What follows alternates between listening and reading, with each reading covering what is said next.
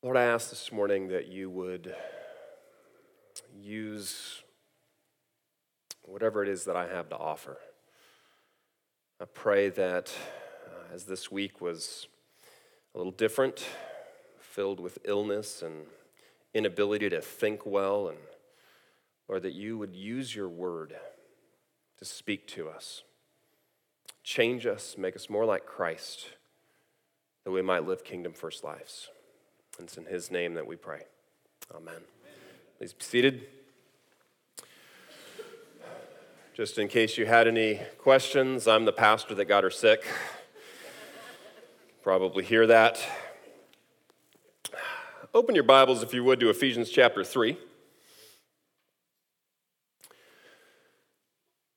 Ephesians chapter 3. We're going to jump right in to verse 1.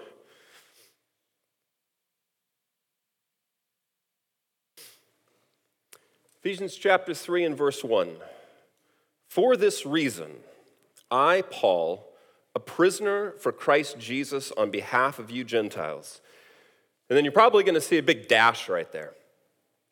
So, you've, if you haven't yet, I'm going to let you know uh, Paul's writings are sometimes complex, convoluted, um, run on sentences, they go all over the place.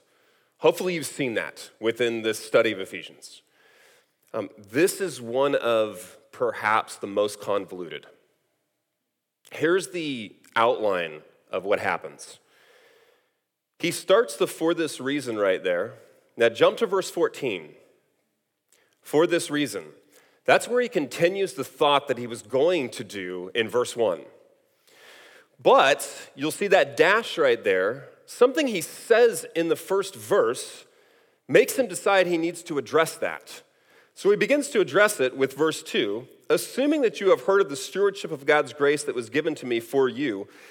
And right there, where he intended to go, is if you jump to verse 13, so I ask you not to lose heart.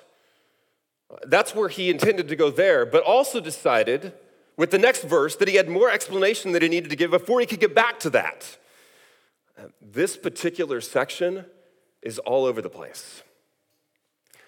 My hope this morning, um, I won't cover the entire thing, we're to do it this week and next week, is to show you some of the reasons why this particular chapter really made Paul just kind of go all over the place. Um, and, and it will hit you partly. Notice he says in the first verse, I, Paul. He does not do that very often. He does it in Galatians once, in Second Corinthians once, and in Colossians once, where right in the middle of what he's doing, he suddenly says, And I, Paul, um, which seems kind of strange almost, but think of it like this. If I wanted to make a call to our church to do something together, I might say, as your rector, I am calling you to do this. That's the idea behind when Paul does this. Right, what we've just hit is a high point for Paul. All right, now, chapters one and two, filled with so much rich theology and beautiful images and promises and blessings. And, and yet, this right here, there is something about what Paul is doing in chapter three, right here, that it leads him to go, For this reason, I, Paul, he wants to do something. Now, I'm going to tell you what he wants to do, and that's what we're going to cover next week. And then we're going to go back to what he does. Here's what he wants to do. Look at verse 14. For this reason, now here's the reason. Are you ready? I am going to review chapters 1 to 2 in 60 seconds because it's really important. For this reason, what reason? You have been called to bless God because God has blessed you with so much, you will never be able to give as much back. In fact, it's so much that I am praying that the Spirit will actually enlighten you. Like you can't even grasp it all without the Spirit's help. And remember, you Gentiles, that you were dead in your trespasses. Like you weren't supposed to get any of this. You were totally separate from God.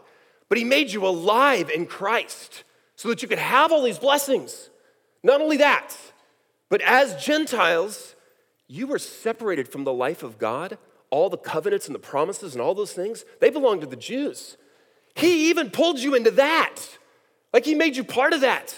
That's your inheritance now. To the point that in verse 22 of chapter 2, he says, In him you also. He did not have to have verse 22 because every, he's already said this, but it's almost like he has to get across to them you guys also are getting this. You are in Christ. And here's my prayer, verse 14. For this reason, I bow my knees before the Father, from whom every family in heaven, and that's actually plural, it's the same term he's been using, heavenlies throughout the rest, in the heavenlies and on earth is named. Everything, everything that exists, that according to the riches of his glory, he's talked about those, he may grant you to be strengthened with power through his spirit in your inner being, so that Christ may dwell in you. That was the high point for him. It was here's the blessings that you didn't deserve. Here's my prayer, you understand them. Here's being made alive in Christ. Here's all the things that you have because you are in Christ, but I also want Christ to dwell in you. That's what we'll talk about next week. So, what happens? Why doesn't he go there? I mean, he literally has 13 verses that get in the way of that. What, what happened to him? Right, this is what happened. Yesterday, it was hot. Um, and in the evening, it was really nice. In the morning, it was hot. And at 7.55 or so, I'm sitting on the patio, and I haven't mowed the lawn in almost two weeks because I traveled and then I got sick. And so the lawn is like this high. We're losing children in the lawn. And I tell my wife, okay, it's almost eight, I'm gonna go mow. And she goes, You can't do that. It's almost eight, I'm gonna go mow. She said, You can't do that. It's the rules. It's the weekend, you gotta wait till nine o'clock. But babe, it's gonna be 106 at nine o'clock. Can I not go right? You cannot go right now. Fine. So I'm out there, and, and by the time I get out, it's like 9:30, and by the time I'm done, my son looks at me and he's like, When did you go swimming? I mean, it's that bad. All right, so that's my day.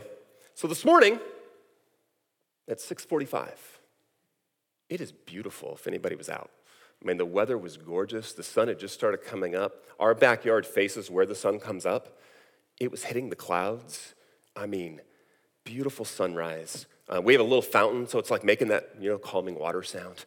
I'm out there with my Bible, put my final touches on this, and at 6:57, I know because I looked, I hear, Vroom! and the guy behind me, one over, starts mowing his lawn at 6:57 on Sunday morning. Can I tell you what happened to my beautiful morning? The sunset did not look as nice. Like everything just, this is not right. It was this dissonance that came in, and I really wanted to go stick my wife on him. Tell that guy, but she was already at church, so I couldn't. That's what happened to Paul. A lawnmower started right in the middle of what he wanted to do. Paul had this beautiful image, this beautiful thing he wanted to say to them. He wanted to talk about Christ dwelling in them, except he said something that it was too dissonant. It, like, that doesn't fit. And he got, to, and I'm, I'm thinking, he got to thinking, like, I got to address this. And, and he does. What is it? I, Paul, a prisoner. He's been a prisoner at this point for up to five years in jail. Like he's been incarcerated for five years. D- does that sound like the servant of the all powerful God who is bringing heaven and earth together in Jesus Christ? Who is rescuing all of these Gentiles and saying, You're now part of something amazing. But Paul, you can't even get out of prison. Like Rome is in charge, not the God of the Jews that you're preaching. Not only that, I guarantee you this is happening in Ephesus. As they are following Jesus, they are not following the gods of the Romans. And they are being harassed for it. Businesses are suffering for it. Some of them possibly could also be thinking, Paul's incarcerated. What's next for me? And so when Paul says a prisoner of Jesus Christ, he then breaks off and he goes, I'm to address this. And I'm to tell you, because when you get to his main point was, I ask you not to lose heart. I don't want you to be, I don't want you to lose motivation. I, I can tell you, I sat out there and I read my Bible and the lawnmower stopped and I went, okay, I can keep going. Well, that was just to dump the grass out, apparently, because then it started again. I'm like, oh, I can do this. And then it stopped. Third time it started, I said, I'm done. I'm going inside. I'm over. My motivation is gone. I have lost heart. Paul says, I don't want you to lose heart. But here's the key I don't want you to lose heart because of me, is what Paul is saying. This morning's message is not directly how do we as believers not lose heart? Because this is a bigger question for Paul.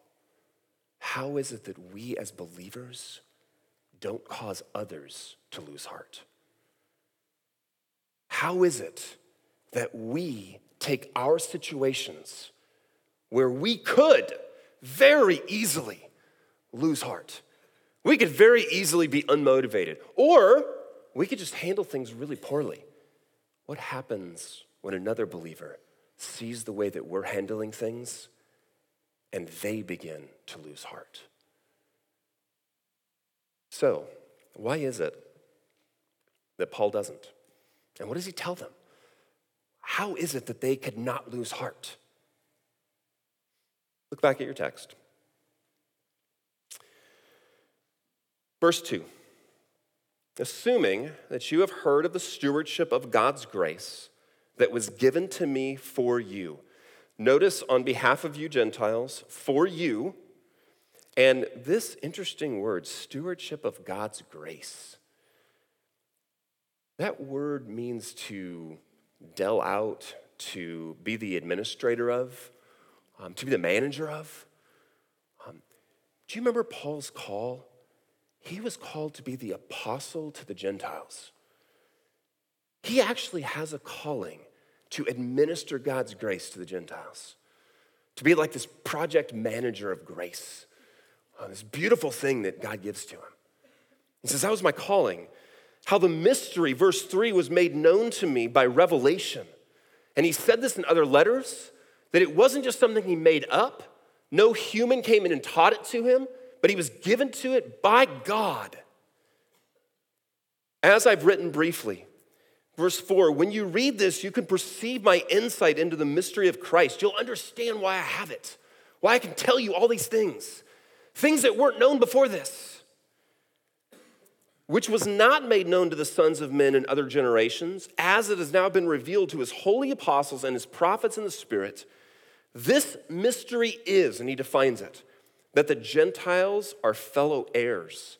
They are members of the same body. They are partakers of the promise in Christ Jesus through the good news. This mystery, Paul says, I was made an administrator of it. Now, what does that have to do with encouraging them? Paul knows what God wants from him, and he's doing it. Paul is fulfilling what God has called him to do. Why does Paul not lose heart when thing gets, things get bad? Because he's absolutely convinced that what he's doing is what God's called him to do. And so if things go wrong, that doesn't change that he's doing the right thing. For Paul, it is more than a fact that he's been called to this. All right, we all know lots of facts. Let me give you one. There's more water in the world than there is land. Does that impact any of you much? Doesn't change anything. My daily life is not affected by that whatsoever. Right? We have, there's so many facts out there that are true. His calling to do this is a conviction truth. It is something that he absolutely believes in. I'm when what he's called me to do. That's what matters. He has no regrets. Sometimes loss of motivation, loss of desire is because we have regrets. Like if I go down this path, I don't really know. Paul has no regrets about what he's doing because he absolutely, fundamentally believes this is what God has called him to do. A conviction truth can change how you see things. I have mentioned before in the church um, that I've never been the coolest of people. Um, if you have a dial of coolness, and here's zero, I think I get off zero, but I don't know that I make it to one. I mean, it's a little movement of the needle. However, I can tell you at one point in my life when that needle was way off of number zero, it just kept going. I used to drive a black SUV. And when I got in the vehicle, the cool factor just shot up. I would drive into neighborhoods and children would gawk and women would just swoon. Men, they would just look away because they just knew they couldn't be that cool. But do you know what I drive today? A minivan. That is the opposite of cool. It is a black hole of cool, actually. You get into cool, into the van, and it goes below zero. I go into negatives of coolness when I get in there. But I drive it anyway. Do you know why? Because of a conviction truth. It is so amazing for children. Do you know that I can leave a grocery store carrying two children who are fighting while I'm carrying them and bags of groceries and still open up the vehicle and then dump them all in without using my hands because of that key fob. Do you know what my children never do? They never open the door and ram it into the car next to them because the doors don't open like that. They just open like this. I am convicted about the van, even over my coolness. A conviction truth can change how you see things. Paul is absolutely convicted that what he's doing is for God. And so the results aren't as important. If I'm in prison, I'm serving God. I mean, notice how he writes it a prisoner for Christ Jesus. I'm sorry, Paul, but Christ Jesus is not running that Roman prison. You are not chained to Jesus, you're chained to a Roman guard. That's not how Paul sees it. Because he is doing the work of Christ, it doesn't matter where he is or what's happening to him. He's doing the work of Christ. And here's the thing Paul constantly brings this up. Throughout his writings, he's constantly talking about I've been given this gift, I've been given this mystery, I'm sharing it with everybody. I'm the apostle to the Gentiles. How you will never develop a conviction truth by listening to a sermon every Sunday. It is not enough. This was a regular, everyday thing for Paul. He reminded himself in his writings, and I imagine just talking to people, why am I doing what I'm doing? Because I'm serving the Lord. It was constantly before him. Why am I doing this? How often are you thinking about why you're doing what you're doing? And how often are you just doing stuff? He was always reminding himself. Hey, I have another conviction truth in my life. A conviction truth that did not start out as a conviction truth. Here it is Erin Bowman is the most beautiful woman on the planet. She is the woman that I want over every other woman on the planet. It didn't start that way. Now, when I first saw her, I wanted her because she was hot. But I didn't want to marry her. I wasn't ready to say to every other woman out there, I'm not interested. That, that took time. That took, and I'm going to use this word, engagement. The more I thought of her, the more I thought about what to do with her, the more I spent time with her, the more I thought even about the relationship, the more it developed into something where it was no longer just, she's hot. It was, she's hot and nobody else is. I want her. I want to marry her. Because conviction, truth, doesn't just happen. Remind yourself why are you doing what you're doing? Or why are you doing some of the things maybe you shouldn't be doing? Is it because you're not thinking about what you should be doing? About what you're called to, about what he's called you to? That was regular for Paul engagement with his calling. That was one reason he wasn't discouraged. Look at verse 7.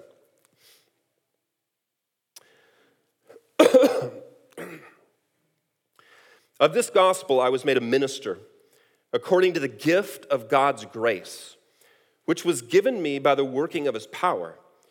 To me, though I am the very least of all of the saints, this grace was given to preach to the Gentiles the unsearchable riches of Christ and to bring to light for everyone what is the plan of the mystery hidden for the ages in God, who created all things, so that through the church the manifold wisdom of God might be known to the rulers and authorities of the heavenly places.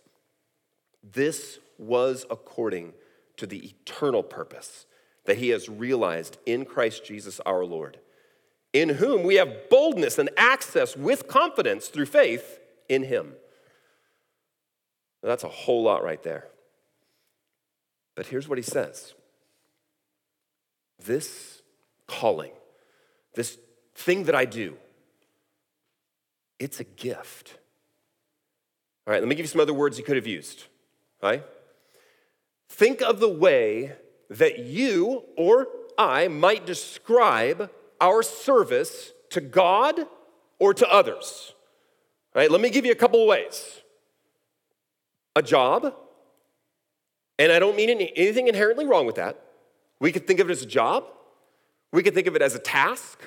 We could even think of it and use the best uh, connotation of this word as a burden. We could think of any of those things.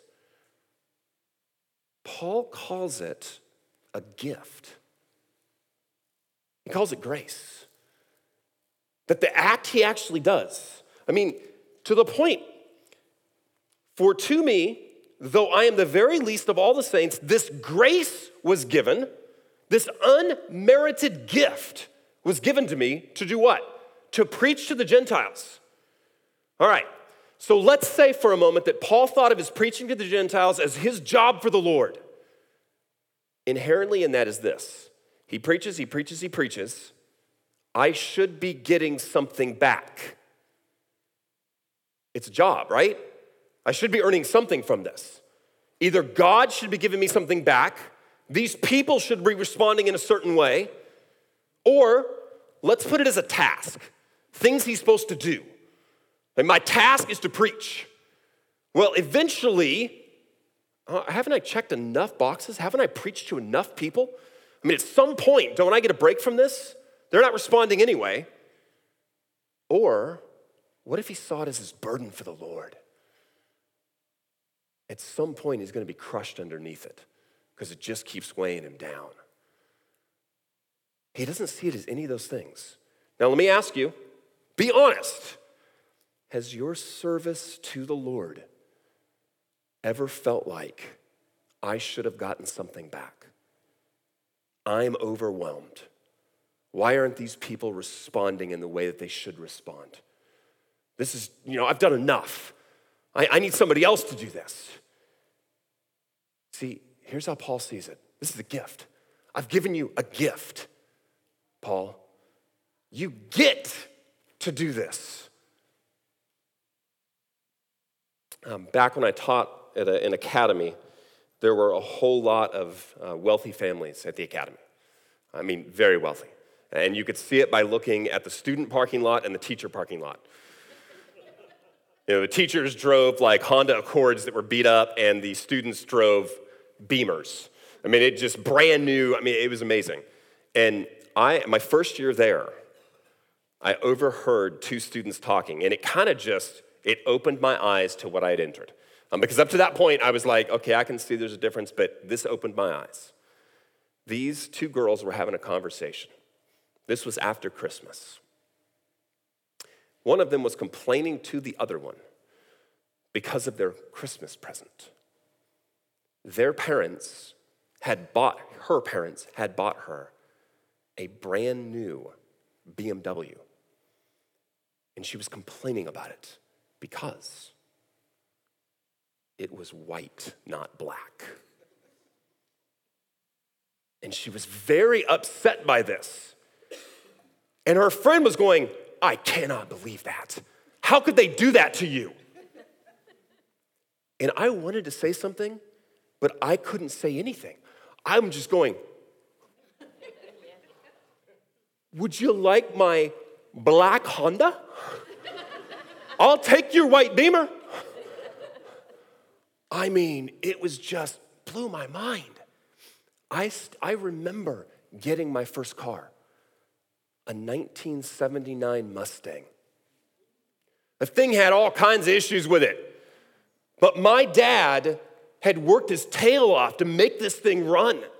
And I mean, for a year, we had all kinds of parts that went broke and everything else. But all I could think of is, I have a car. I mean, I was given a car. Like most of my friends didn't have cars. I did. I had a car. On my 16th birthday, I had a car. That's how Paul sees his service to God and to other people. I get to do it. Like, I don't care if it breaks down. I don't care if I'm in prison. I don't care if you don't respond. I get to serve God. Like, can you believe that? I mean, you could see Paul going around to people going, I get to serve God. I get to serve God. Yes, I'm in prison, but I get to serve God. And what did he do when he was in prison? Every time, every record we have of him in prison, he served God. Like he sang songs, he wrote letters. I mean, he never stopped. It wasn't like, oh, I'm in prison now.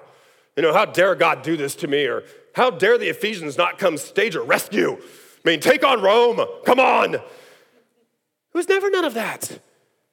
Paul was like, no, I get to serve God. It's a gift. And he, he just kept serving. Why was, why was he not discouraged? Because he still got to do it. It didn't matter what was happening in the world around him, he still got to serve God. He loved his gift, and he would use it no matter what. Why was Paul not discouraged? Because he knew what he was doing. He was serving the Lord. It's like, I'm serving God. How can I be discouraged? And number two, he's given me this gift. Like, this is actually a gift to be able to do this. Why would I ever be discouraged when I get to serve God? And finally, verse 13. So I ask you, Ephesians, don't lose heart over me. I'm not losing heart. Like I'm in prison right now singing praise songs and writing letters to people. Like I'm, I'm please don't lose heart over me. I'm still serving my Lord. I'm still using the gift He's given me over what I'm suffering for you, which is your glory. Here's the last thing. For Paul, none of his service was ever for his glory. It was never for people to give him a pat on the back. It was never about him, period. Everything he talks about in here, on behalf of you Gentiles, it was given to me for you. This was so that I could reveal the plan of God to other people. It was always about either God or them or this person or that or this church. Paul didn't get discouraged he was in prison because he cared about the glory of God and everybody else. And what if I'm in prison? Who cares? What if everybody think I'm a total loser because I'm in prison? I don't care. It's not about my glory. It's about his. Now, how could it be for their glory? What is Paul's calling? I'm the apostle to the Gentiles. And you are Gentiles that are coming to salvation. You get to be in glory. Like, you're actually fulfilling my calling. Why does it matter that I'm in prison? So please, don't lose hope over me. I am fulfilling what God has called me to do. I am living out the gift as if it is a gift. And I'm doing it for the glory of God and everybody else around me. So don't lose heart over me, because I'm still singing the praises of the Lord. And we be that person. Could we begin, if we haven't already, can we begin to every day remind ourselves, you know what? I don't do the right thing just because it's the right thing. I do it because of Him. That's part of my calling. This is part of walking with the Lord. Every good decision I make is not just, yes, check a box, I made the right decision. That is true, and I'd rather you make the right decision than not. However, there's something bigger. It's to go, I'm making the right decision because I'm following Jesus. And this is part of it. And every time I make it, it's following Jesus. And can we begin to look at our service as a gift? instead of a burden or a job or a task or anything else we want to say, but a gift. Everything you do for the Lord. I mean, just imagine. Let's take something very, very simple. We have ushers here every morning.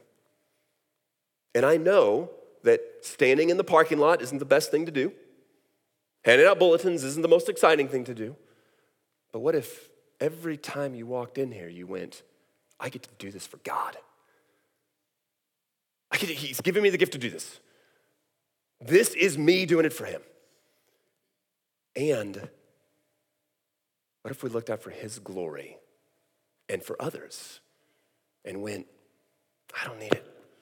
I just don't need it. Because you know what? I've been raised with Christ Jesus. I can't get any more glory. You got all the glory you're gonna get. When we get to eternity, it's even gonna be more glorious And we live like that?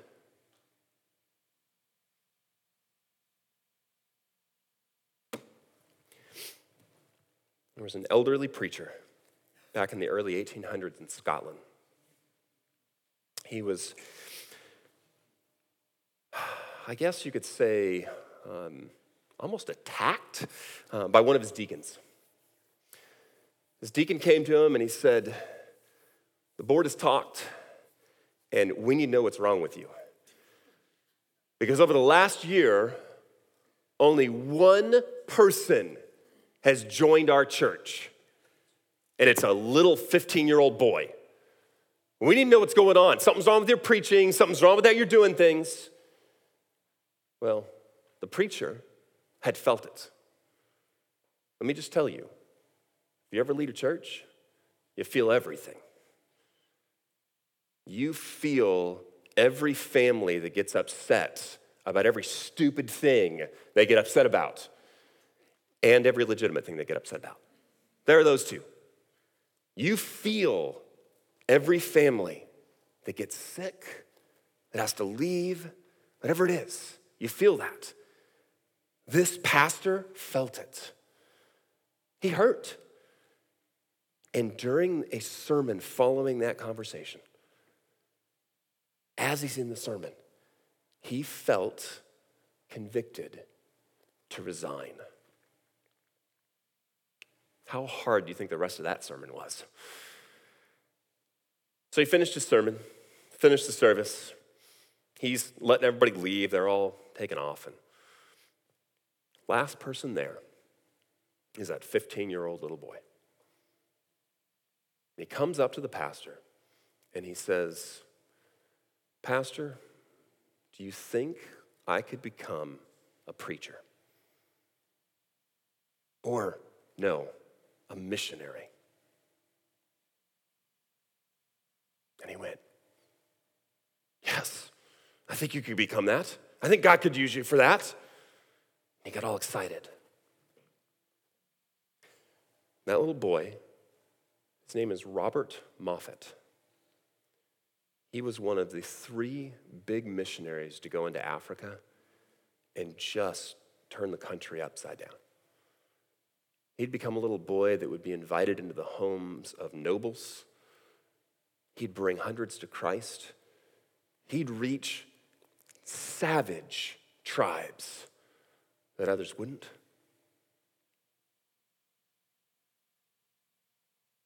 But here's the problem with that story that rarely happens.